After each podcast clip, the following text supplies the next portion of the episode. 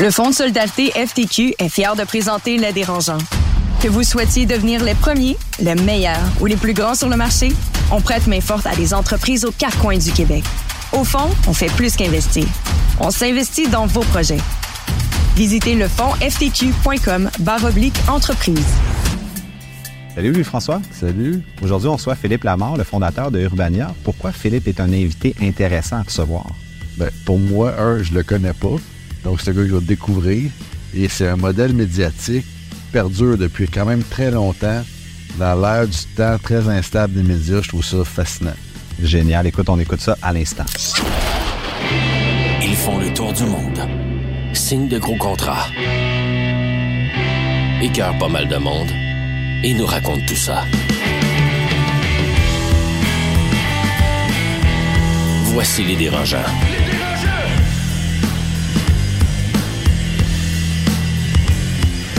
Bonjour, ici Étienne Crevier à l'animation des Dérangeants pour cette semaine. Les Dérangeants, c'est le podcast de la nouvelle génération des entrepreneurs, fièrement présenté par le Fonds de solidarité FTQ et propulsé par Astérix Québécois. Comme à chaque semaine, je retiens avec moi que ce soit des Carlo Coccaro, des Marie-Claude Dusquet, des Dominique Gagnon, et j'ai la chance d'être accompagné de Louis-François Marcotte. Salut. Et avec moi, Anne Martel. Allô. Allô, content de vous voir. Restez avec nous parce qu'à la fin de l'épisode, on a une question dérangeante sur les réseaux sociaux qui fait quand même friser le poil sur le dessus de la tête et on reçoit Philippe Lamar comme invité. Mais avant de sauter dans le vif de notre euh, invité, de notre entrevue, je vais prendre de vos nouvelles. Anne Martel, comment ça va cette semaine? Écoute, ça va très bien personnellement, ma vie est géniale, mais euh, je t'avoue que je suis très troublée par, euh, et toi et moi on partage le même quartier, donc tu sais euh, de quoi je vais parler, mais en effet. je suis très troublée d'entendre qu'il y a des gens qui font des fusillades dans des, dans des écoles juives dans notre quartier et ailleurs. C'est vraiment quelque chose qui vient me chercher. Je comprends qu'il y a un conflit qui escalade. Je comprends que c'est extrêmement politisé, que ça vient chercher les gens d'une manière profonde et je ne peux en aucun cas euh, vraiment bien comprendre ces enjeux-là, ne les ayant pas vécus personnellement. Par contre, quand on arrive à franchir cette ligne où on commence à attaquer euh, des, des, civils, le public, ça vient vraiment me chercher. Puis quand je le vis euh, à côté de chez moi, c'est vraiment quelque chose qui me dérange. Pas dans le bon sens du terme. Pourquoi ça se rend jusqu'ici, en fait? C'est quand même euh, assez inquiétant. Et on parle d'enfants, là. Je veux dire, à un moment donné aussi, il faut comme... Faut, faut aussi relativiser, là. On est d'accord. Fait que cette semaine, tu arrives un peu shaky. J'étais un petit peu shaky, mais je vais, je vais, me, je vais me remettre de ça, puis on va être, on va être capable d'avoir une belle entrevue quand même. Génial. Toi, Louis-François, comment ça va cette semaine? Moi, ça va très bien cette semaine. C'est la, la fin de l'étape un petit peu plus faire légèreté. C'est la fin de l'étape 1 de mon fils au secondaire. Oh! J'attends les notes. OK. Parce que moi, c'est quand même une charnière euh, pour lui, secondaire 2. Fait qu'on regarde ça de proche. je suis là-dedans, dans l'école, les enfants. J'avoue que c'est la conciliation travail-famille comme entrepreneur. Faut mm. pas que tu deviennes trop autiste non plus sur tes problèmes business. Faut que tu mm. restes. Euh, Faut avoir la vision globale. Mm. J'aime ça. Ben, écoutez, moi, ça va super bien. En fait, au dernier épisode qu'on avait enregistré, j'avais parlé que j'étais en manque complet d'énergie et que j'étais à terre, plus de batterie. Tu avais même parti un GoFundMe, je crois, en mon honneur. J'ai récolté zéro dollar. Ouais, je pense que les gens se calissent. je, te confirmerai la chose. Mais en fait, ça va vraiment mieux. Euh, puis, en fait, je fais un gros shoot-out à la Fondation de la santé mentale qui s'appelle Relief, euh, sur lequel j'ai été sur le CA pendant très longtemps. Euh, il y a le fondateur, en fait, Guy Latraverse, qui est décédé récemment, puis euh, qui était euh, qui vivait de bipolarité et qui était un des fondateurs du Star System ou dans le fond de la culture québécoise, vraiment tous les grands spectacles. Et donc, je vous invite à aller voir le site de Relief pour la santé mentale et également l'histoire de Guy Latraverse. C'est vraiment inspirant et on ne peut pas passer sous silence à quel point on est plus qu'on pense dans le milieu entrepreneurial quand même à vivre avec des enjeux euh, de santé mentale. Il ne faut pas prendre ça à la légère. Donc, euh, sur ces belles paroles, sans plus tarder, on se rejoint après la pause pour notre entrevue avec Philippe Lamar de Urbania.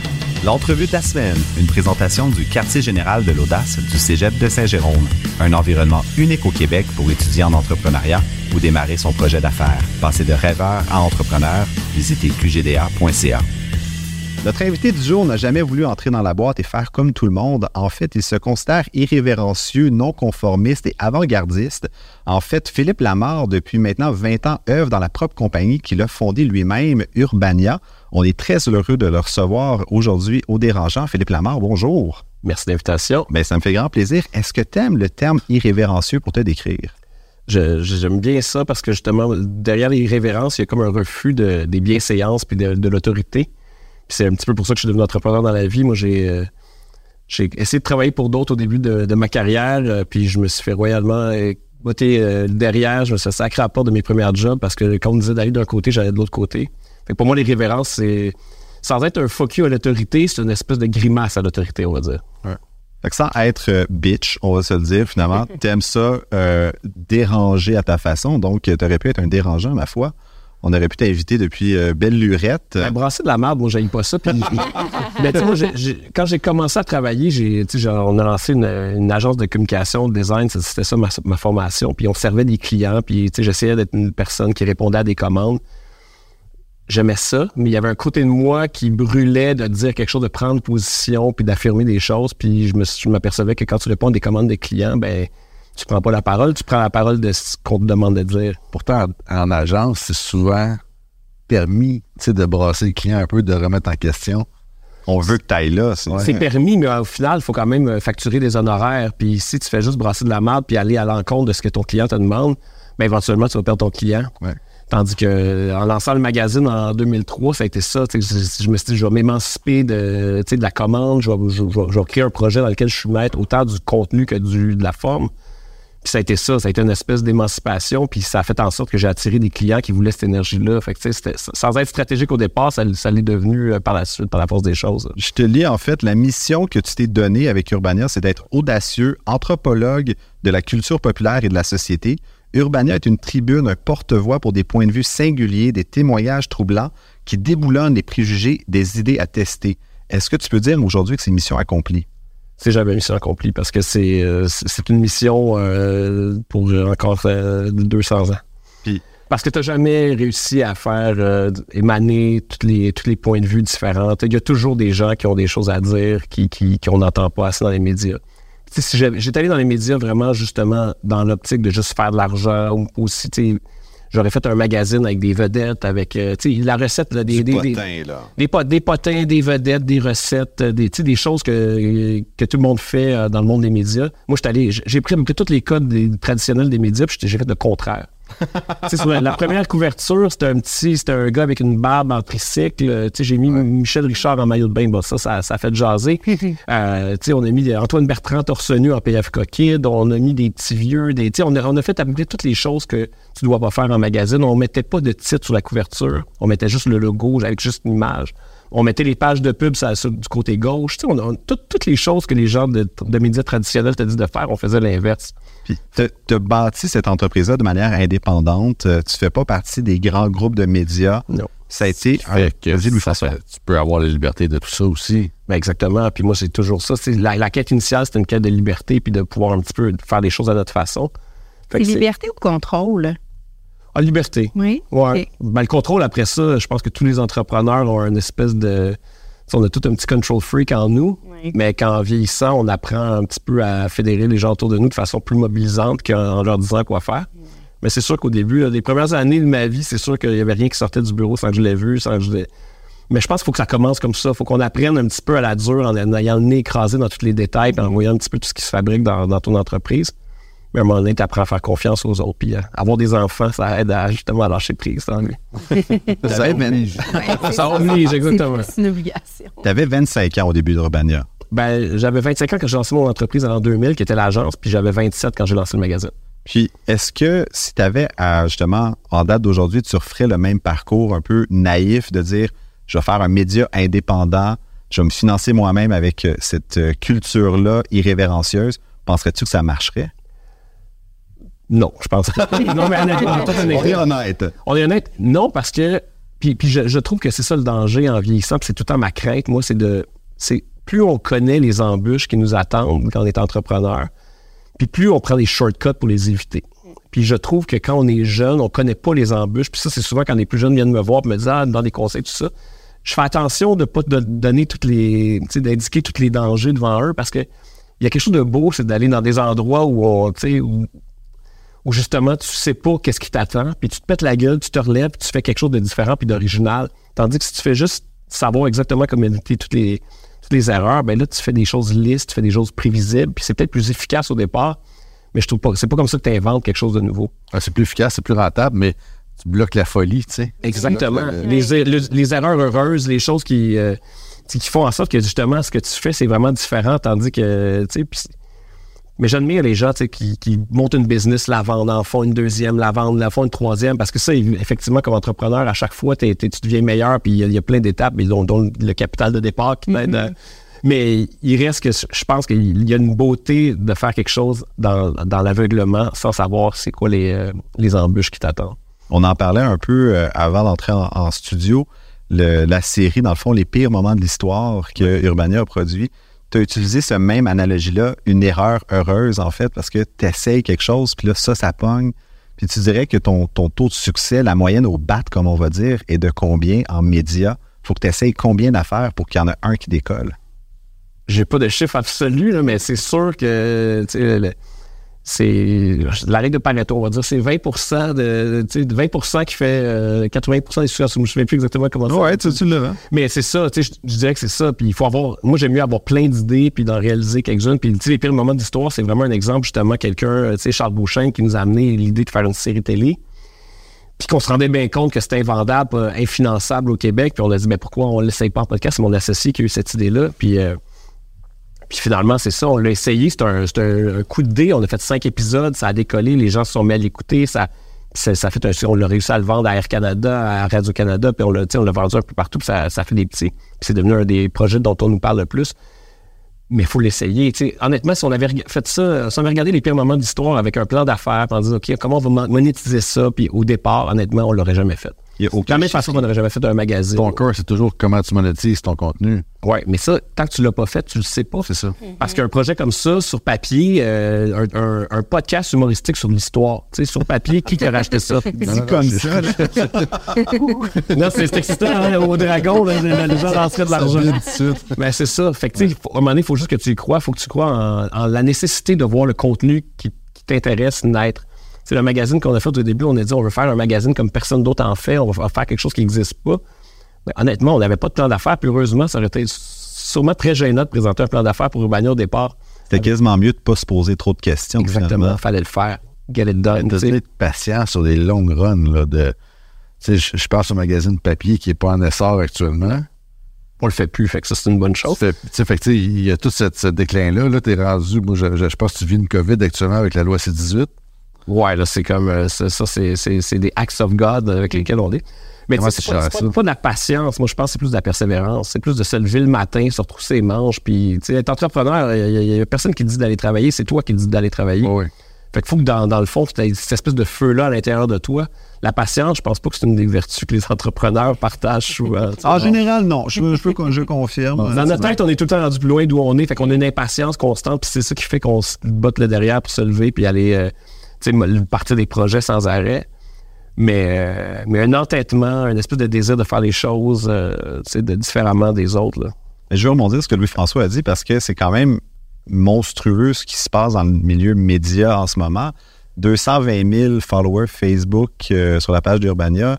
Je sais plus On n'existe pas. On n'existe pas. Et que c'est en fait, c'est un- une vitrine. Vous avez votre logo sur Facebook, c'est tout. C'est- Vous avez plus de Non, mais de- je, je vais peut-être le résumer pour le bienfait de ceux qui S'il vous savent pas plaît. C'est quoi C18? C'est une loi que le gouvernement fédéral a passée, dont la, la- la prémisse de base, c'est de faire en sorte que les grandes plateformes, Google et Meta en l'occurrence, donc in- Instagram et Facebook et euh, Google, de faire, pour faire en sorte que ces grandes plateformes-là contribuent aux médias canadiens parce qu'ils partagent des, des- des URL, des liens vers des, euh, des médias. C'est une loi qui est, on va le dire, mal conçue à l'origine parce que c'est comme, euh, ils, ont, ils ont comme oublié que les plateformes nous amènent un, un grand trafic qui nous est bénéfique. On, on- Ben oui. on est tous contents d'avoir des grosses audiences grâce aux réseaux sociaux. Mais ils se sont basés sur une loi qui, a été, en tout- qui avait été menacée de, de passer en Australie, qui n'a jamais été passée au final parce que Rupert Murdoch, à un moment donné, a levé la main et a dit on va s'asseoir avec les plateformes pour on va faire un deal. Fait que L'Australie n'a jamais passé la loi. Il y a eu un blackout en Australie qui a duré cinq jours. Quand, mais ici, au Canada, ils ont décidé de passer la loi. Ils n'ont pas décidé de juste utiliser ça comme une menace, puis ils l'ont passé au Parlement. Ce qui a fait en sorte que Meta a décidé, ah ben nous autres, si vous passez la loi, on bloque les médias canadiens. Donc au début, moi, honnêtement, j'étais en vacances cet été quand c'est arrivé, puis j'étais comme, mes collègues disaient, hey, on est bloqué. Puis j'étais comme, oh, ça va durer cinq jours. On a tout dit ça. On était Puis on dit, voyons donc, c'est tellement Attends, gros. ça revient, J'ai vraiment fait du déni, puis comme entrepreneur, c'est pas bon de faire du déni dans Mais en fait, c'est ça que c'est. Donc, ça, ça a duré plus que cinq jours. Ça, ça fait quoi, deux mois, euh, plus que deux mois que c'est passé, puis c'est encore ça. Puis là, le- on attend en décembre, on est en novembre, dans, dans un peu moins d'un mois. euh, là, on va voir si Google va mettre euh, sa menace à exécution de son côté. Et honnêtement, si la conséquence de la loi C-18, ça va être de perdre les plateformes de méta, puis que Google, nous, bloque de son engin de recherche, honnêtement, la loi n'avait aucun sens. Cela dit, il y a quand même l'enjeu de regarder des grandes plateformes américaines qui, euh, sont devenues plus puissantes que des États, bloquer des comptes de médias parce qu'ils veulent pas être dans un écosystème. Puis on On s'entend que- partager finalement. Ouais, la désinformation, on, a vu les conséquences que ça a politiquement. Fait que c'est sûr qu'en ce moment, si tu me demandes tu dis, qu'est-ce que j'en pense, je pense qu'en ce moment, c'est de la grosse marde, puis que cette loi-là devrait être remise à plat puis revue. Au-delà de financièrement, ça a de l'impact sur vous autres ou pas? Honnêtement, à court terme, il n'y en a pas parce que parce que le contenu, on est quand même capable de le diffuser parce que de plein de façons. C'est sûr qu'un, ça nous a forcé à revoir nos méthodes de distribution. Tu sais, c'était- c'est le fun, les plateformes de méta, tu mets du contenu, les milliers de personnes le voient, mais là, on, on est inventif. On a, on a lancé un outil technologique qui s'appelle les micromags. C'est des, des magazines dans les téléphones. Donc, tu peux t'abonner par SMS ou par euh, courriel. Tu reçois comme un magazine chaque semaine. C'est un magazine Urbania interactif. C'est un outil technologique qu'on a développé nous-mêmes. Euh, on distribue des podcasts, on distribue des vidéos. Euh, y, il y a plein de plateformes sur lesquelles on est. Mais c'est sûr qu'à long terme, c'est un petit peu comme euh, faire du sport avec une main dans le dos. Là. Ça complique notre vie, notre existence. Fait que c'est sûr qu'il va se passer quelque chose. Je peux pas croire que les gouvernements vont juste euh, dire Ah, on a passé une loi, finalement, Meta est plus là, Google donne des pinottes dans, dans- met des pinottes en argent dans le système, puis que c'est ça la conséquence d'avoir passé la loi. La loi est supposée aider les médias, pas nous nuire. En ce moment, c'est pas le cas. là. On voit ce qui se passe avec TVA. Il y a eu quand même beaucoup de mises à pied. Euh, on a Radio-Canada, en fait, qui est subventionné par le gouvernement. Ouais. Des fois, trouves-tu que ta situation est un peu injuste? Je- vais décortiquer ta question. Moi, j'ai été allé straight to the point. Ouais, mais c'est parce que TVA, c'est une euh, chaîne télé généraliste dont les seuls revenus proviennent de la publicité. Et puis, ce qu'ils ont fait, ils ont sorti, ils faisaient de la production interne, ils ont décidé d'arrêter d'en faire, ils ont réorganisé leur salle de nouvelles régionales. Puis, tu sais, c'est des médias traditionnels dont la moyenne d'âge, en tout cas dans le cas de TVA, c'est à peu près 62 ans. Fait que c'est sûr que, tu sais, leur modèle d'affaires, moi, si tu me disais que la moyenne, peu importe le produit, là, si je vendais des caramels ou, euh, ou des brosses à dents, puis tu me dis que la moyenne d'âge de mes clients, c'est 62 ans, je me poserais des questions sur l'avenir de, de ma business. fait que ça, c'est cinq qui se posent des questions puis qui remettent ça à plat. L'enjeu, le vrai enjeu derrière, peu importe Radio-Canada ou tous les médias, c'est qu'on vit dans un système où tout le financement, puis on, on s'entend qu'au Québec, là, il y a des aides pour euh, la télé, pour les médias, parce qu'on est une trop petite population. Fait que si on veut des médias québécois en français, il n'y a pas le choix qu'il y ait des aides, des crédits d'impôt, peu importe. C'est juste que tout est basé sur l'ère analogue. La- Le financement de la télévision, c'est basé sur l'ère du câble puis des antennes de lapin. On s'entend-tu qu'en 2023, il y a- il- ça, ferait- ça- ça- ça devait faire longtemps qu'ils auraient dû réfléchir à comment remettre ça à plat? Au fédéral, là, la loi- il y a la loi, il y a le C18 pour les médias, il y a C11 pour la télé, qui est une façon d'aller chercher de l'argent des streamers pour qu'il y ait justement que tout le monde mette de l'argent dans le système pour. Fait que ça, c'est un pas. À mon avis, c'est pas assez parce que c'est comme des, des, euh, des plasters qu'on met sur un, un- un système là, des hémorragies. Tu sais, Ça, ça, ça va calmer des petites hémorragies ici et là, mais c'est pas une vraie refonte de fond en comble du système. C'est juste que là, on demande à, à des politiciens de se revirer sur un dixaine, puis est-ce que la nature du gouvernement, c'est capable de se revirer sur un dixaine? Non. Mais, euh, fait que moi, je trouve pas ça injuste. Moi, moi j'ai tout le temps. Moi, je suis arrivé, j'ai. J'ai 48 ans aujourd'hui, mais je suis tout le temps, tu sais, je suis un, jeune X, on va dire. Je suis arrivé après le party. là. Tu sais, la- la- la- l'argent des riches euh, médias euh, des années 90, puis la télé, les années, là, les années où les gens en télé se, se payaient, avaient des hélicoptères, puis il y avait des. euh, Moi, j'ai pas connu ces années-là. Moi, j'ai le sentiment d'être celui qui arrive, là, puis le buffet est tout mangé. Il n'y a, plus- y a plus de saumon fumé puis de crevettes dans le buffet. Il reste deux, trois céleris puis un- de la trempette sèche. Fait que moi, j'ai appris à vivre avec ça. J'ai appris à vivre avec pas grand-chose. Mais c'est sûr que à un moment donné, il faudrait revoir un petit peu comment tout ça fonctionne parce qu'en ce moment, il y en a qui se sont mis graisser la patte. Après ça, il y a des gens comme moi qui essaient de réinventer ça, mais c'est sûr que c'est pas normal que moi, je sois un des seuls entrepreneurs médias qui a inventé une business euh, il y a 20 ans, qui est encore en vie aujourd'hui. Il devrait en avoir plein des Philippe Lamar ou des Urbania dans la société, mais on n'est pas tant que ça. Puis les autres entrepreneurs avec qui je parle, ils vivotent, ils ont de la misère, ils se battent contre les éléments. Je suis chanceux d'avoir une business euh, qui est en santé puis qui, qui roule encore, mais c'est pas normal que je sois un des seuls. Mais qu'est-ce qui explique ça d'abord? Ben, c'est parce que c'est- à peu près la- la- la- le secteur de, tu sais, de- d'entrepreneurship le plus compliqué, les médias, parce que c'est il faut que tu aies plein de, de streams de revenus. Euh, tu sais, moi, j'ai, j'ai- je produis de la télé. C'est vraiment de, tu sais, c'est deux tiers de mon chiffre d'affaires, c'est de la production télé. Un tiers de ce Ah que oui? je fais, c'est- ouais. OK. Un tiers de ce que je fais, c'est le branded content, donc du contenu pour des marques puis de la publicité. Fait que, tu sais, j'ai, j'ai deux streams de revenus en particulier. C'est comme ça que j'ai, roulé ma bosse. Si j'avais juste un ou juste l'autre, ben, si j'avais juste la télé, je serais un producteur télé comme les autres. Si j'avais juste le branded content puis la, la pub, ben, je serais un média comme les autres. J'ai un mix des deux. Fait que c'est un groupe média avec euh, différentes façons de faire. Mais c'est parce que la plupart des gens, c'est ça, ils roulent leur boss en faisant quelque chose, puis le média est toujours un petit à côté ou quelque chose. Il y a toujours quelque chose derrière un média qui finance. Souvent aux États-Unis, les Washington Post avaient- ont, ont longtemps eu euh, des, des machines à faire du cash derrière là, qui, qui- qui finançaient le. Parce que le média, c'est souvent un loss leader. Tu fais ça pour l'information. Des journalistes, ça se monétise pas euh, en direct. Là, ils ne pas des hommes sandwich. Là. Fait que, euh, fait que le, le but d'un média, c'est de bâtir une audience. Puis cette audience-là, tu trouves plein de façons pour la monétiser. C'est ça le. Je vous ai dit de ma recette. Puis en date d'aujourd'hui, est-ce que tu dirais comme est-ce que tu choisis tes annonceurs euh, qui s'associent à la marque ou est-ce que tu n'as plus tant le luxe de faire la fine bouche? On n'a jamais fait de la fine bouche, mais nous autres, des annonceurs, on veut des gens avec qui on partage des valeurs. C'est sûr que des annonceurs qui veulent parler à notre audience, puis on a une belle audience, on a des, pour le cœur de notre cible, c'est les 25-35 ans, euh, éduqués, euh, qui ont, qui ont quand même un pouvoir d'achat intéressant. Mais c'est sûr que moi, ce que j'ai bâti pendant, pendant 20 ans, c'est une marque. Puis la marque, c'est comme euh, l'imprimature, c'est le saut de qualité, le saut d'intelligence qu'on qu'on procure. Mais ça, si je m'associe avec des marques, c'est sûr que des compagnies de vapotage euh, nous ont approchés, des compagnies de pétrole, des, tu sais, Un, un coke de ce monde, Ah, proche c'est- pour un super concept, embarque. Regarde, cet été, on a fait euh, du contenu dans le cadre de chez Aga. Coke, euh, on a travaillé avec Coke à créer du contenu euh, autour de la musique.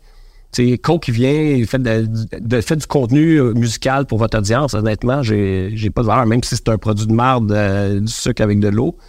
Mais il reste que quand il donne l'argent pour faire la, offrir de la musique à ton audience, moi, Tu donnes la liberté du contenu, ça y va. Ben exactement, c'est ça.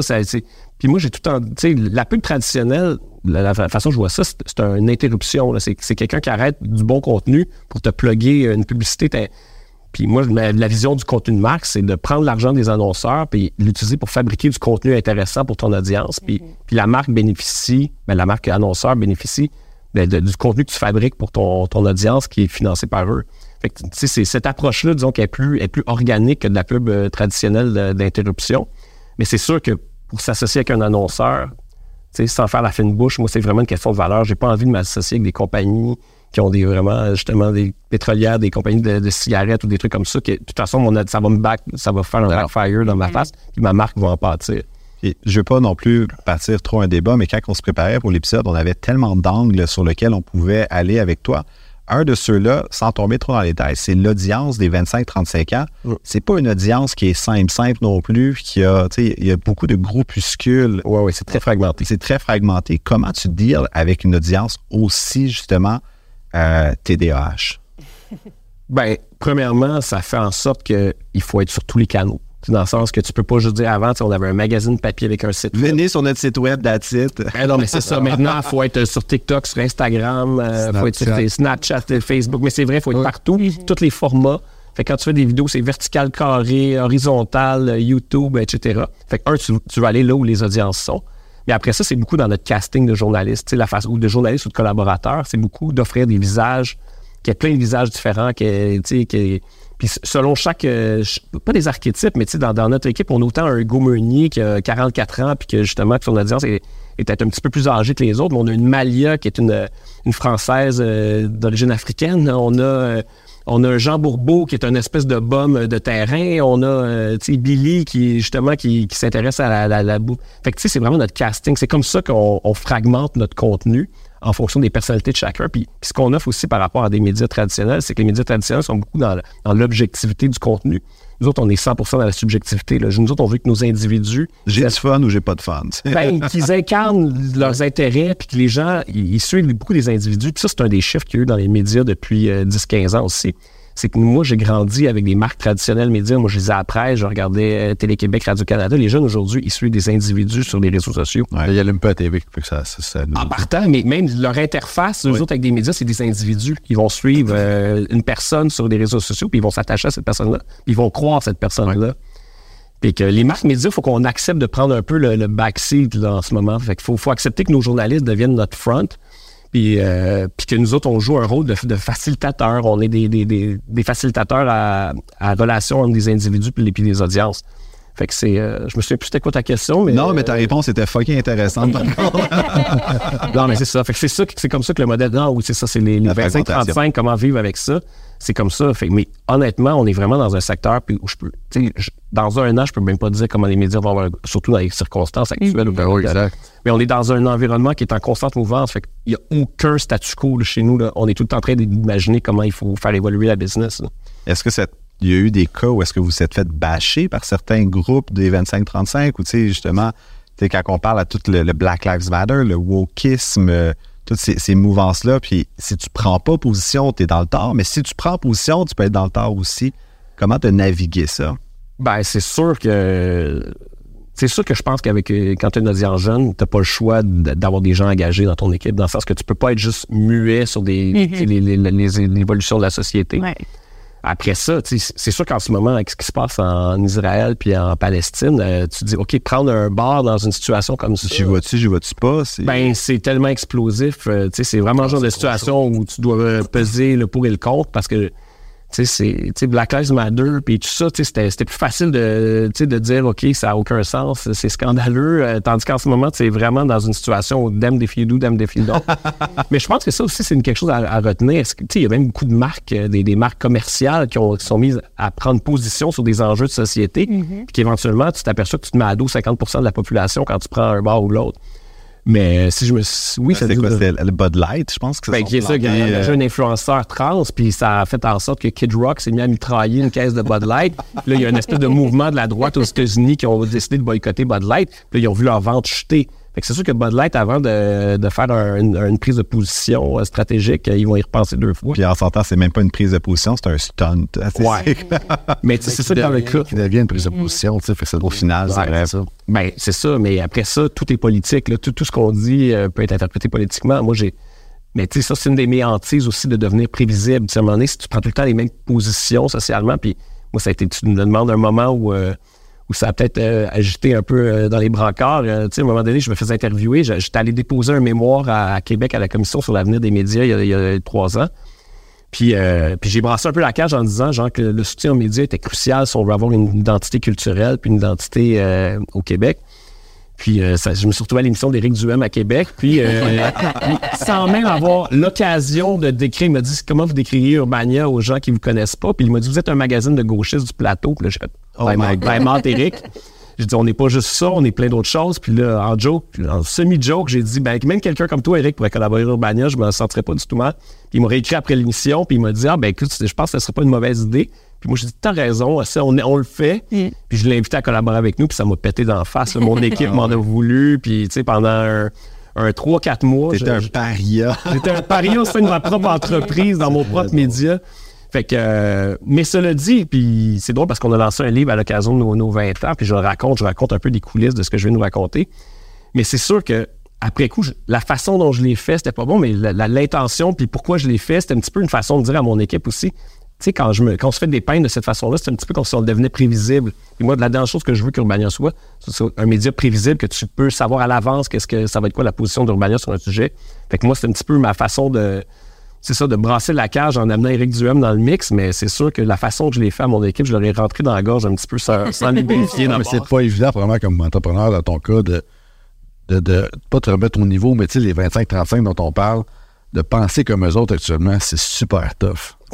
Qu'est-ce qu'ils mangent, qu'est-ce qu'ils consomment, qu'est-ce qu'ils regardent, c'est pas nous.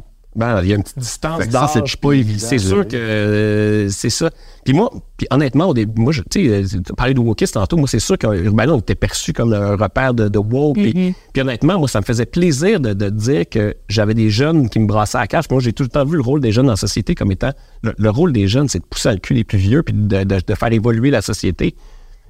À un moment donné, quand on le faisait puis que ça devenait prévisible, on dirait que ça s'est mis à me chicoter intérieurement. Mais c'est sûr que je demeure euh, beaucoup plus vieux que, que, que beaucoup de mes employés. Mais dans ce cas-là, ouais, Excuse, à quel moment tu penses que tu seras plus la bonne personne justement pour l'aider ce groupe-là? mais j'espère que je vais m'en apercevoir, que les gens ont de me le dire. Hey, le vieux Christ, là. Ben, en fait, la façon que je, en tout cas, que je me, me protège contre ça, c'est que j'ai, je, je- je suis tout le temps en train de donner de- de- de la- du pouvoir des plus jeunes dans- au sein de l'entreprise. C'est la seule façon que j'ai trouvé. Mais c'est sûr que des fois, on se mord les joues. Elle dit, moi, j'aurais jamais dit ça. Tu publies des choses que tu dis, mon Dieu, ça, mais, mais il faut l'accepter parce que sinon, effectivement, tu deviens, tu tu, deviens le média d'un vieux euh, qui a déjà été jeune, puis tu vieillis, puis tu dépéris. Puis, ça, je ne veux pas nommer de nom, mais il y a- plein de médias au Québec qui ont vécu un peu ça, qui ont vieilli avec leurs audiences, mais qui se sont pas renouvelés. Puis qu'à un moment donné, tu te retrouves à dire, hey, la moyenne de mes abonnés est de 62 ans, on a peut-être un problème. Sans nommer de nom, je sais exactement de qui tu parles. Je sais pas pourquoi. As juste un. Je vais t'emmener sur le modèle d'affaires d'Urbania, en fait, euh, parce que tu as quand même eu des balles d'acier d'aller ouvrir Urbania France en pleine pandémie. J'y avais pensé avant, là, la pandémie est arrivée euh, en cours de route. Non, mais comme, what Tu as eu the fuck? de penser plus longtemps. Ouais, mais j'ai dit, hey, mon Dieu. Mais pour vrai, le- le- ben ça, c'est quelque chose que j'ai quand même préparé pendant des années. là. J'ai fait un projet en 2012 qui s'appelle Fort McMoney, qui est un documentaire que j'ai fait avec l'ONF euh, ici, puis avec Arte, la chaîne franco-allemande en France. Et puis à ce moment-là, un, j'ai vu l'impact d'un projet. Lancer un projet en Europe, en France, avec justement un partenaire média comme Arte. Tu vois, la, la- avoir 10 fois plus de, population, ça frappe en termes d'audience. On avait Le Monde comme partenaire média à l'époque. On a vraiment fait de l'impact. Puis je me suis mis à avoir des, euh, des contacts dans le monde des médias en France. Puis je me suis fait à faire des voyages. J'ai J'ai rencontré tout le monde des médias, des, des propriétaires de magazines, de, de boîtes de production, tout ça. Puis jusqu'à temps que je tombe sur des gens que je dis, OK, euh, en tout cas, avec eux, je pourrais m'associer. Suis trouvé des partners. Puis je leur ai dit, écoutez, moi, j'ai une marque média que j'aimerais implanter ici. Vous autres, vous avez une, une entreprise sans marque média pour qu'on ne merge pas nos, nos activités. Fait que j'ai vraiment, tu sais, la première chose, j'ai demandé des conseils à plein d'entrepreneurs québécois, des Jeff Bouchard, le fondateur de Sidley, sais, qui a ouvert à Amsterdam puis à Paris. Puis, puis tu sais, souvent, puis le Jeff était un de ceux qui me dit ah, pourquoi tu n'ouvres pas Toronto avant d'ouvrir en France? Lui, c'était un peu planté à Amsterdam avec sa première euh, business. Mais je, je sais pas, c'était un peu comme tout ouvert à Amsterdam, puis moi j'ai goût d'ouvrir à Paris. Tu sais, Il y avait un espèce de côté, genre un désir euh, qui brûlait. Massif, To- là. Toronto ne m'intéressait pas tant que ça. Je, moi, fait que c'est sûr que je ne suis pas allé avec la ville la plus facile puis le pays le plus simple où partir une business, mais c'est ça que j'avais envie. J'ai trouvé des partenaires parce que ça, ça a été la première chose que j'ai compris, c'est de, de faire ça tout seul sans y déménager, ça. ça n'a aucun sens. Ah oui. Fait que j'ai trouvé des partenaires, mais la pandémie est arrivée. Tu sais, ça avait l'air tellement compliqué, mais honnêtement, on est allé, on, on avait le bras dans l'engrenage, on le fait. Mais c'est sûr que c'est la première fois, euh, moi j'ai tout le temps bootstrappé mais ma compagnie, j'ai jamais eu d'investisseur, j'ai pas de VC, j'ai tout fait moi-même, je prenais mes profits, je les réinvestissais.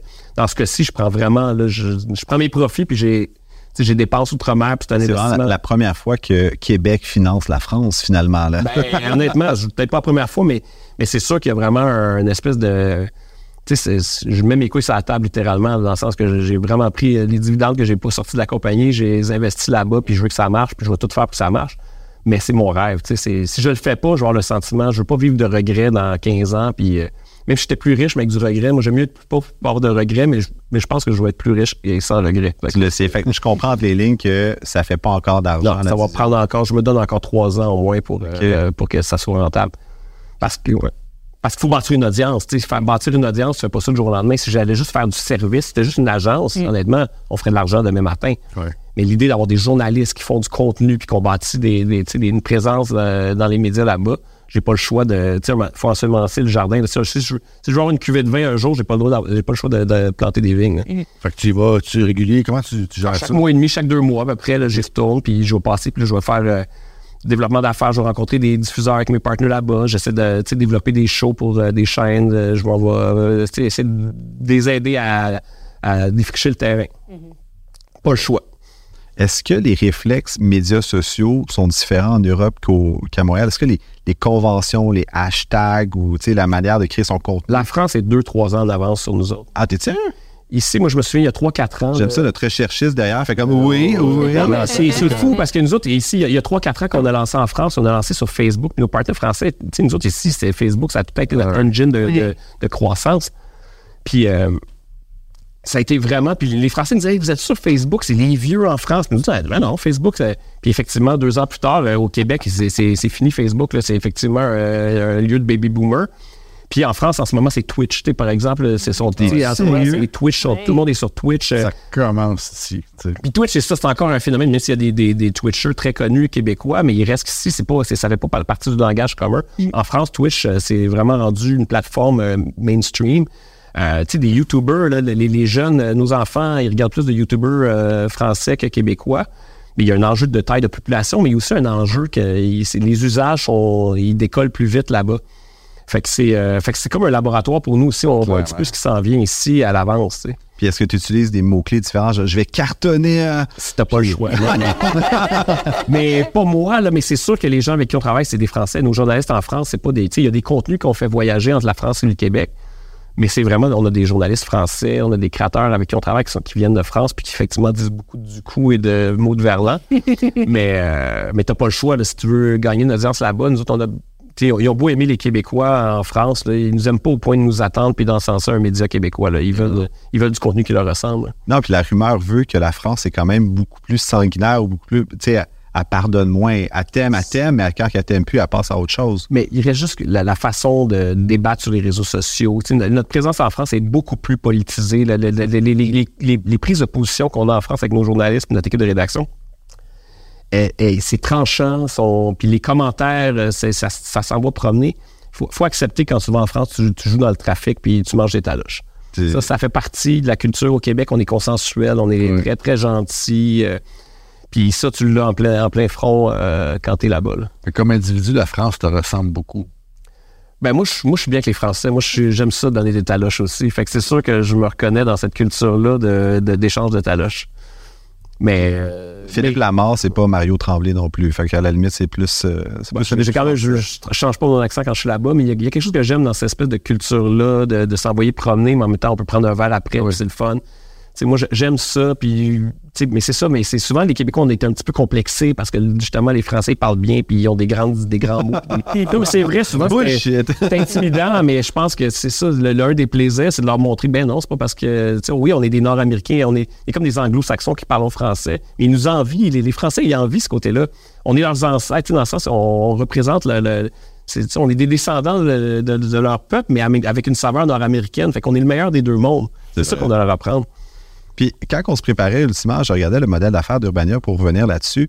Tu as une équipe, tu as un payroll. Tu as vraiment des employés. Oui, c'est fait.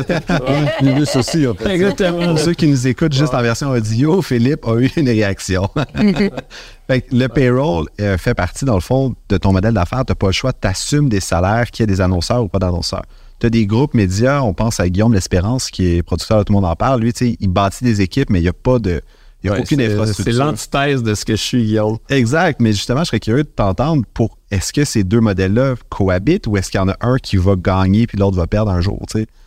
Ben, je, je ferai pas un concours entre toi et Guillaume, mais, mais non, mais, mais honnêtement, c'est Guillaume un modèle de, de- de production télévisuelle. Puis ce modèle-là, c'est un modèle par projet. Fait que tu sais, ce que tu fais, c'est que tu vends un, un show à un diffuseur, tu montes ton équipe ad hoc en fonction de tes besoins. Puis quand le show est fini, tu déconstruis, puis tu te reviens ligne, puis après ça, quand tu vends un autre show, ben, tu rebâtis une équipe. Fait que tu sais, ta structure de base, t'as pas d'overhead à part ton, tes propres choses. Moi, je veux, je veux bâtir une machine. J'ai tout le temps eu dans ma tête l'idée que je bâtis une entreprise qui est une machine autoportante puis qui va me perdurer après ma mort. Tu sais, Guillaume, il se voit plus comme, tu sais, c'est drôle, j'ai eu ces conversations-là avec lui, c'est un, un bon ami. Mais lui, il se voit presque comme un super avocat. C'est le meilleur avocat en ville, en production, dans le sens que c'est comme un gars qui charge des honoraires pour son travail, puis quand les, les clients ils embauchent un Guillaume L'Espérance pour produire un show, ils veulent Guillaume L'Espérance sur leur show. C'est un mercenaire. est, euh, Ben, c'est un individu qui vend ses services. Moi, j'ai tout le temps eu dans ma tête que je suis une entreprise où j'ai plein d'individus qui fabriquent le, le contenu puis que tout ne repose pas sur mes épaules. Pas parce que je veux partir en vacances, parce que dans ma tête, je veux bâtir une machine qui, qui va me survivre. Fait que c'est pas la même approche. C'est sûr que, que l'approche avec Guillaume, que- que- il doit faire autant de chiffre d'affaires que moi, Guillaume, mais il est tout seul. Fait que c'est sûr que son modèle est extraordinaire. Mais l'enjeu, c'est que Guillaume, euh, il se fait écraser par un autobus demain matin, puis sa business, ça marche plus. Moi, je- moi, ma business va continuer, je me fais écraser par un autobus. Non, non, mais le réflexe est bon. C'est intéressant de, de, de one-man show un peu, de le tasser, tu sais. Ben, honnêtement, je... Guillaume, il veut produire de la TV. Moi, si je voulais juste produire de la TV, je, je me, collerais plus sur un modèle comme, celui qui y ressemble. Mais comme j'ai dit, de la même façon qu'en France, pourquoi ça nous coûte de l'argent implanter ça? C'est parce que tu n'as pas le choix en médias d'investir dans du contenu, bâtir des audiences. Puis si tu n'as pas ça, ben, tu es juste une maison de service à faire du contenu pour des marques ou faire du contenu pour des télés, mais tu pas d'audience. Pour moi, ma, ma Tu reviens comme une agence, finalement, qui était sur ce quoi tu voulais. euh, mais je voulais me sauver au départ. Exact. Tu sais, C'est ça. Tu être une agence ou être une maison de production. Moi, je trouve que ce modèle-là, ces deux modèles-là, je les trouve intéressants. Si tu ajoutes l'audience dans le mix. Si tu ajoutes l'audience dans le mix, là, moi, c'est que, tu sais, mon, mon USP, là, moi, c'est le fait d'avoir une audience de gens entre 25 et 35 ans. Fait autant quand je vais voir un diffuseur télé, je dis, moi, je sais parler à des jeunes. Tu sais, le problème des télés, c'est qu'ils parlent plus aux jeunes, c'est que leur moyenne d'âge est de 62 ans. Le problème des marques, c'est la même chose. C'est moi, je leur dis, moi, je sais parler à ces gens-là. Regardez la preuve, c'est que j'ai une audience qui, qui nous suit. Fait que, tu sais, c'est, c'est vraiment ça. Puis mon but, c'est tout le temps de m'émanciper justement du service pur, d'être juste en mode, je, je facture des heures, puis je bille. Je veux avoir un. Tu sais, ma marque aussi, c'est mon, mon facteur multiplicateur. T'as une marque, c'est ça. Pas juste des services. Exactement. Puis ça, c'est de l'intangible. C'est ce qui fait en sorte que tu as justement une poudre de perlimpinpin que les gens, tu sais, cette espèce de mix-là dans mes modèles d'affaires. C'est ça qui est unique. Mais c'est une espèce de. c'est- comme jongler avec plein de balles, là, ce qu'on fait en sais, C'est comme une, une espèce d'alchimie un peu compliquée, mais, c'est mais honnêtement, le, le plaisir de runner une business comme la mienne, c'est le fait que ça soit compliqué. Quand ça marche, c'est le fun. Quand ça marche, mais c'est, tout le temps compliqué. fait que s'il n'y a jamais de moment où tu peux arrêter de jongler, tu es tout le temps pris avec du monde qui te rajoute des balles, change la forme d'une balle, puis tu sais. Mais honnêtement, je pense que je prends plaisir. Ça fait- jeudi dernier, en fait, on fêtait les 20 ans de Urbania. Ça s'entend dans ma voix d'ailleurs. Je j'osais pas le dire. Puis cheers, cheers to that. Euh, Qu'est-ce qu'on te souhaite pour les 20 prochaines? Ben, écoute, je un d'être encore là dans 20 ans. Ben, peut-être pas moi, en tout cas, ben, j'espère être encore là. Mais d'être, vraiment là dans 20 ans, de ne pas avoir per- perdu la fougue, d'avoir des gens encore plus fous que moi qui, euh, qui poussent la. C'est qui poussent les choses à devenir encore plus audacieuses, même si dans, je sais pas à quoi va ressembler le Québec dans 20 ans ou la France, mais d'être encore en France, d'être en Belgique, d'avoir des bureaux en Afrique, euh, puis de vraiment avoir bâti une entreprise québécoise en français, au Québec qui fait en sorte que nos enfants parlent encore français, consomment du contenu francophone, puis qu'on ait des shows sur Disney Plus, sur Paramount, sur euh, Amazon, puis que, tu sais, on ait exporté la, la culture québécoise, ce que je décrivais en- entre un, mix de culture européenne puis euh, anglo-saxonne américaine. Cette espèce de mix-là que le Québec représente par notre position géographique. Mais de faire en sorte que mes enfants font encore, sont encore fiers de parler français, puis sont encore fiers d'être québécois, puis que notre unicité soit pas euh, diluée, puis qu'on soit une espèce de Pittsburgh du Nord. euh. Moi, c'est ma hantise, c'est que le Québec perde son, son unicité, puis le Québec a été bâti sur justement ces médias, notre espèce de star system qu'on s'est bâti grâce à la télé puis à nos médias. Puis tout ça, c'est triste à dire, mais ça, ça tend à disparaître en ce moment. On le voit, là, nos enfants, ils regardent des. ils- Tu sais, c'est très fragmenté ce que consomment comme contenu nos enfants. Puis en ce moment, on s'en aperçoit pas, mais ça va avoir des conséquences. Oui. Tu sais, ça veut dire que nos enfants, qu'est-ce qu'ils vont transmettre à leurs enfants comme culture d'ici? Ça va être des, des YouTubers français puis américains? Ça- ils vont rester quoi? Fait que moi, c'est à ça que je travaille chaque jour. Quand je me lève le matin, c'est ça que je souhaite, c'est offrir un produit culturel qui leur ressemble puis qui, tu sais, qui, auquel ils peuvent s'identifier, mais qui est, mais qui est tout aussi contemporain que tout ce qui se fait en- ailleurs dans le monde. tu sais. Puis je veux juste, euh, avant de te laisser partir, vas-y, Louis-François. Je veux dire, qu'est-ce qu'ils consomment tes enfants? Et ça, c'est le moment où justement, c'est ils consomment des, cont- des contenus américains essentiellement. Ça, ça, Père, ça doit être un, un- un défi euh, ultime. Ben moi, je- mes, mes enfants, moi, je, je- moi, quand j'étais jeune, ma mère était très souverainiste, puis elle était la, la première, tu sais, à- en français, puis quand on allait manger à un restaurant chinois, mais comment ça se fait que vous parlez pas français? Puis là, ça me gênait, je me cachais en dessous de la table, mais je suis devenu comme ma mère. Mais ça te donne envie de descendre la chaîne un petit peu pour changer d'audience aussi, puis aller chercher. Des plus jeunes? Oui. Oui, bien, on, on- on commence à le faire de plus en plus, là, aller chercher la Gen Z, puis les, les 18-24. C'est sûr que notre cœur de cible restera le 25-35 parce que c'est vraiment dans notre ADN, puis c'est... euh, mais, mais en même temps, je... On dirait que je pense que quand même, le, le- puis là, c'est là, je vais tomber plus, c'est c'est plus politique, mais je pense qu'il y a quand même un rôle dans, dans le système d'éducation. Parce que c'est le dernier endroit où on peut vraiment attraper nos jeunes en les forçant. Parce que moi, je le sais, j'essaie de forcer mes jeunes à regarder du contenu québécois, puis euh, écoute, ils, ils roulent des yeux, puis. euh, Il y a c'est hâte dès que que- tu sortes de la pièce. Exactement. C'est un peu ça, de forcer tes enfants. Tandis que le système d'éducation, c'est le seul endroit où tu peux attraper les jeunes puis les- leur donner l'envie de consommer leur propre culture. Après ça, moi, euh, j'ai apprécié la culture québécoise quand j'étais étudié à Vancouver. Tu sais, je suis allé étudier euh, à Vancouver, puis à un moment donné, là, je me suis rendu compte que j'étais fier d'être québécois quand j'étais là-bas parce que les Canadiens anglais, je me percevais que la, la façon qu'ils vivaient, ben, c'était pas ma culture, c'était pas ma nation. Fait que, tu sais, ça m'a pris du temps, moi, parce que j'étais vraiment un, américanophile. là. Moi, j'étais le premier à triper sur le contenu de la musique américaine quand j'étais ado. Fait que je pense que c'est un passage obligé. Mais c'est pour ça qu'il faut qu'il y ait une offre. Parce que s'il n'y a pas d'offre, honnêtement, ben c'est sûr que tu vas te rabattre sur des produits français ou américains. Quand tu te fais dire de ne pas faire quelque chose, ça donne encore plus envie. là. Ben, surtout quand tu es adolescent, notre Oui. esprit de contradiction, mais, mais c'est quand même quelque chose qui m'habite, ça, comme entrepreneur, que de quand même euh, essayer d'a- d'a- d'avoir cette offre-là pour, euh, pour mes congénères. Je me voudrais te laisser partir sans te demander. On a reçu peut-être près d'une centaine d'entrepreneurs euh, au dérangeant déjà. Ouais. Tu es un des seuls qui nous a parlé de l'Afrique comme étant une, Un vecteur. un vecteur. Pourquoi? Parce qu'une des plus grandes populations francophones va se retrouver en Afrique à cause de la démographie. Parce que je pense que c'est l'Afrique. Tu sais, il y a beaucoup de gens qui vont dire il n'y a pas d'argent à faire en Afrique, c'est compliqué. C'est sûr, mais les gens disaient la même chose de la Chine il y a 30 ans. Très bon. Tu sais, les gens disaient ça de la Chine. Ah, c'est compliqué, pas d'argent à faire là. Puis combien de monde ont voulu développer le marché de la Chine en disant il y a un milliard de personnes, c'est extraordinaire. Mais les Africains, je pense, c'est des peuples, on le voit, là, tu sais. Par ceux qui sont ici, c'est des gens qui nous ressemblent plus que les Chinois nous ressemblent. C'est des gens avec qui on a des affinités de langue. euh, C'est des gens qui, tu sais, euh, on le voit, quelqu'un comme Boucard Diouf qui s'intègre dans la société québécoise, là, on a une affinité commune. là. Puis ces gens-là vont avoir besoin de contenu. Ces gens-là vont pas passer par la télé, ils vont passer directement au mobile. Fait qu'ils vont en vouloir du contenu. Ils ont des histoires à raconter. Moi, comme euh, chercheur d'histoire, comme média, là, y en a-tu des histoires à raconter en Afrique? C'est clair. Tu m'envoies là-bas, là, c'est sûr que je vais, j'en reviens pas des choses qu'on va raconter sur la bouffe, sur les- la culture, la société. C'est à la fois un terreau pour aller chercher des histoires, mais c'est aussi un terreau de clients potentiels, de gens avec qui on peut connecter. euh. Fait que c'est ça. Fait que moi, je vois ça vraiment comme une opportunité d'affaires et culturelle. Je prends beaucoup de notes personnellement parce qu'en préparant, dans le fond, des contenus pour les dérangeants, je me suis rendu compte qu'on a 5% de notre auditoire qui vient du Sénégal et de l'Algérie. Puis en fait, donc ils viennent chercher du contenu québécois sans même qu'on leur pousse. C'est quand même fabuleux. Là. Mais il y a une appétence, je pense, pour, le- pour les histoires, le contenu intéressant pour eux. Donc oui, effectivement, ça, ça, ça confirme que dans- ton étude de marché poussée confirme ma, ma théorie. Ton gut feeling.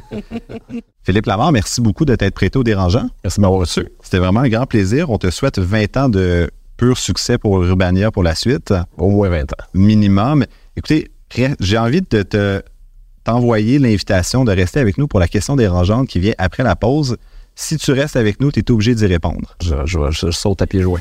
Restez avec nous, on se rejoint pour la suite.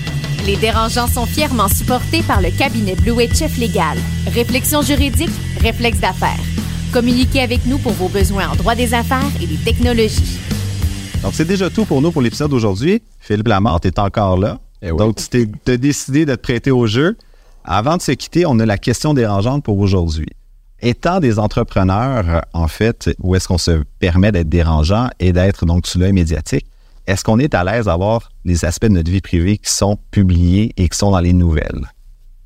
Est-ce qu'on veut juste les bons côtés ou est-ce qu'on veut juste les est-ce qu'on veut juste les bons côtés d'avoir le média puis on dans le fond on n'assume pas les mauvais côtés? Ouais.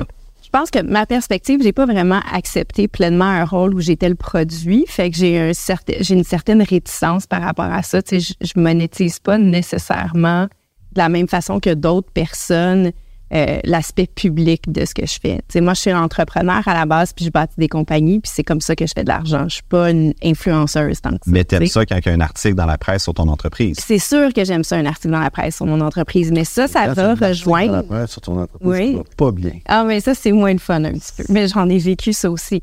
Mais c'est moi, c'est plus, c'est ça. Fait que si ça sert ma compagnie, c'est sûr que je vais être publique, mais j'ai jamais voulu être une personnalité publique. Fait que ça me rejoint un petit peu moins. Donc, quand ce volet-là arrive, j'ai un petit réticence. C'est en même temps, est-ce que je comprends le système? Oui, je joue dans ce système-là, donc j'assume aussi les conséquences, mais ça me fait pas nécessairement plaisir. Toi, Philippe, qui a parti un média, t'aimes ça quand ton nom ressort dans les médias? Ben, quand, pour, quand c'est des bons coups, oui. Mais tu sais, mais tu sais, quand c'est euh, comme un gars comme Olivier Primo, lui, euh, tu sais, il se sert des médias comme étant son vecteur de, de promotion. Fait que c'est sûr que après ça, il y en, il y en a, il y en a passé aussi là, qu'il y a- quand, quand le Beach Club a fermé pour je sais plus quelle raison, euh, il s'est fait traîner dans le bout. Qui vit par l'épée, périt par l'épée. Mais tu sais, un autre exemple, c'est le, un des fondateurs de, de Vice, Shane Smith, qui, euh, qui venait de s'acheter une maison à 20 millions à Beverly Hills. Euh, Ça a été, euh, tu sais, tous les médias ont fait leur chou gras de photos de sa maison, tout ça. Mais le lendemain, le syndicat rentré chez Vice, quand ils ont vu l'article dans les médias, on dit, Hey, euh, c'est comme. C'est- un couteau à double tranchant. ben, c'est ça, c'est un couteau à double tranchant. Fait que, tu sais, afficher ta richesse comme ça, ça peut te péter d'en face aussi, mais c'est en tout cas, bref. Toi, les François, moi, le temps, en fait, que je suis plus discret que je l'étais, euh, tu sais, on a des. ben, tu sais, ma conjointe et moi, on a des carrières publiques. Fait que c'est sûr que ça, ça fait ça. Il y a, moi, il y a une première drop où j'ai j'ai retiré beaucoup, c'est quand j'ai eu les enfants. Parce que là, il y, a, il y a une relation particulière quand tu commences à aller à l'école. Puis à- mais tu sais, on est au Québec, fait que ça reste que c'est quand même très sympathique toujours. C'est pas, on n'est pas aux États-Unis où c'est pas difficile à gérer. Là. Il y a juste qu'on on est fragile sur la relation avec l'argent, faire de l'argent au Québec. Fait que la nation de richesse, la nation de, de, de millions de dollars, c'est des gros chiffres pour les gens. Donc, des fois, c'est, ça devient euh, très, très fragile. Puis moi, ça, ça je veux pas avoir l'air où. Je veux pas que mes. Surtout les enfants qui à l'école, puis ça a l'air Ouais. pas correct. Fait que pour moi, je suis très sensible à ça. Euh, fait que j'en parle moins maintenant, puis je fais attention, mais ça fait partie du couteau Ça fait partie de la game, mais moi, je trouve que c'est un coup bas. Parce que pour vrai, la raison pourquoi j'accepte d'être dans un média comme Les Dérangeants, c'est parce que j'ai une opinion que je veux communiquer. Mais on dirait qu'après ça, quand j'ai un article personnel sur ma vie personnelle, je trouve que c'est comme. C'est comme m'attaquer mes opinions, mais avec un, un coup chien ou un, un backstab de comme, hey, ça fait même pas partie de la game. C'est même pas le sujet, ce pourquoi je me suis prononcé. Mais tu veux les bons coups? Médiatiques, faut, faut que tu prennes les mauvais coups médiatiques. C'est clair. Mais j'avoue que, mettons, je fais le topo personnel, j'ai pas tant eu de retour sur investissement de cette carrière médiatique-là. Tu sais, je peux pas dire que je me suis vraiment enrichi. Fait que c'est là que je me pose la question, ben si c'est ça la game, tu sais, je veux-tu vraiment y contribuer? Puis à partir de quand est-ce que le ROI, le Return on Investment, fait vraiment du sens d'être médiatique ou d'être public? Je l'ai pas trouvé encore personnellement. Mais les gens les plus riches sur Terre, ils donnent pas d'interview. Écoute, merci. C'est vrai. Merci de vous être prêté au jeu encore une fois. C'est déjà tout pour nous aujourd'hui. Donc, euh, n'oubliez pas, vous pouvez nous écouter sur toutes les plateformes de balado, que ce soit Apple Podcasts, Spotify, Google. On a le site web lesdérangeants.com qui est maintenant lancé avec plein de ressources pour les entrepreneurs et notre nouvelle chaîne YouTube où est-ce que vous pouvez nous voir live dans nos enregistrements. Et donc, c'était Étienne Crevier à l'animation pour les dérangeants qui vous souhaite bonne semaine. Merci la gang, Louis-François.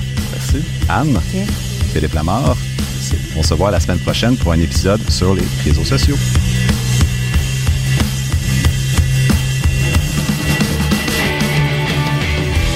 Le podcast de la nouvelle génération d'entrepreneurs au Québec. Les dérangeants. Les dérangeants!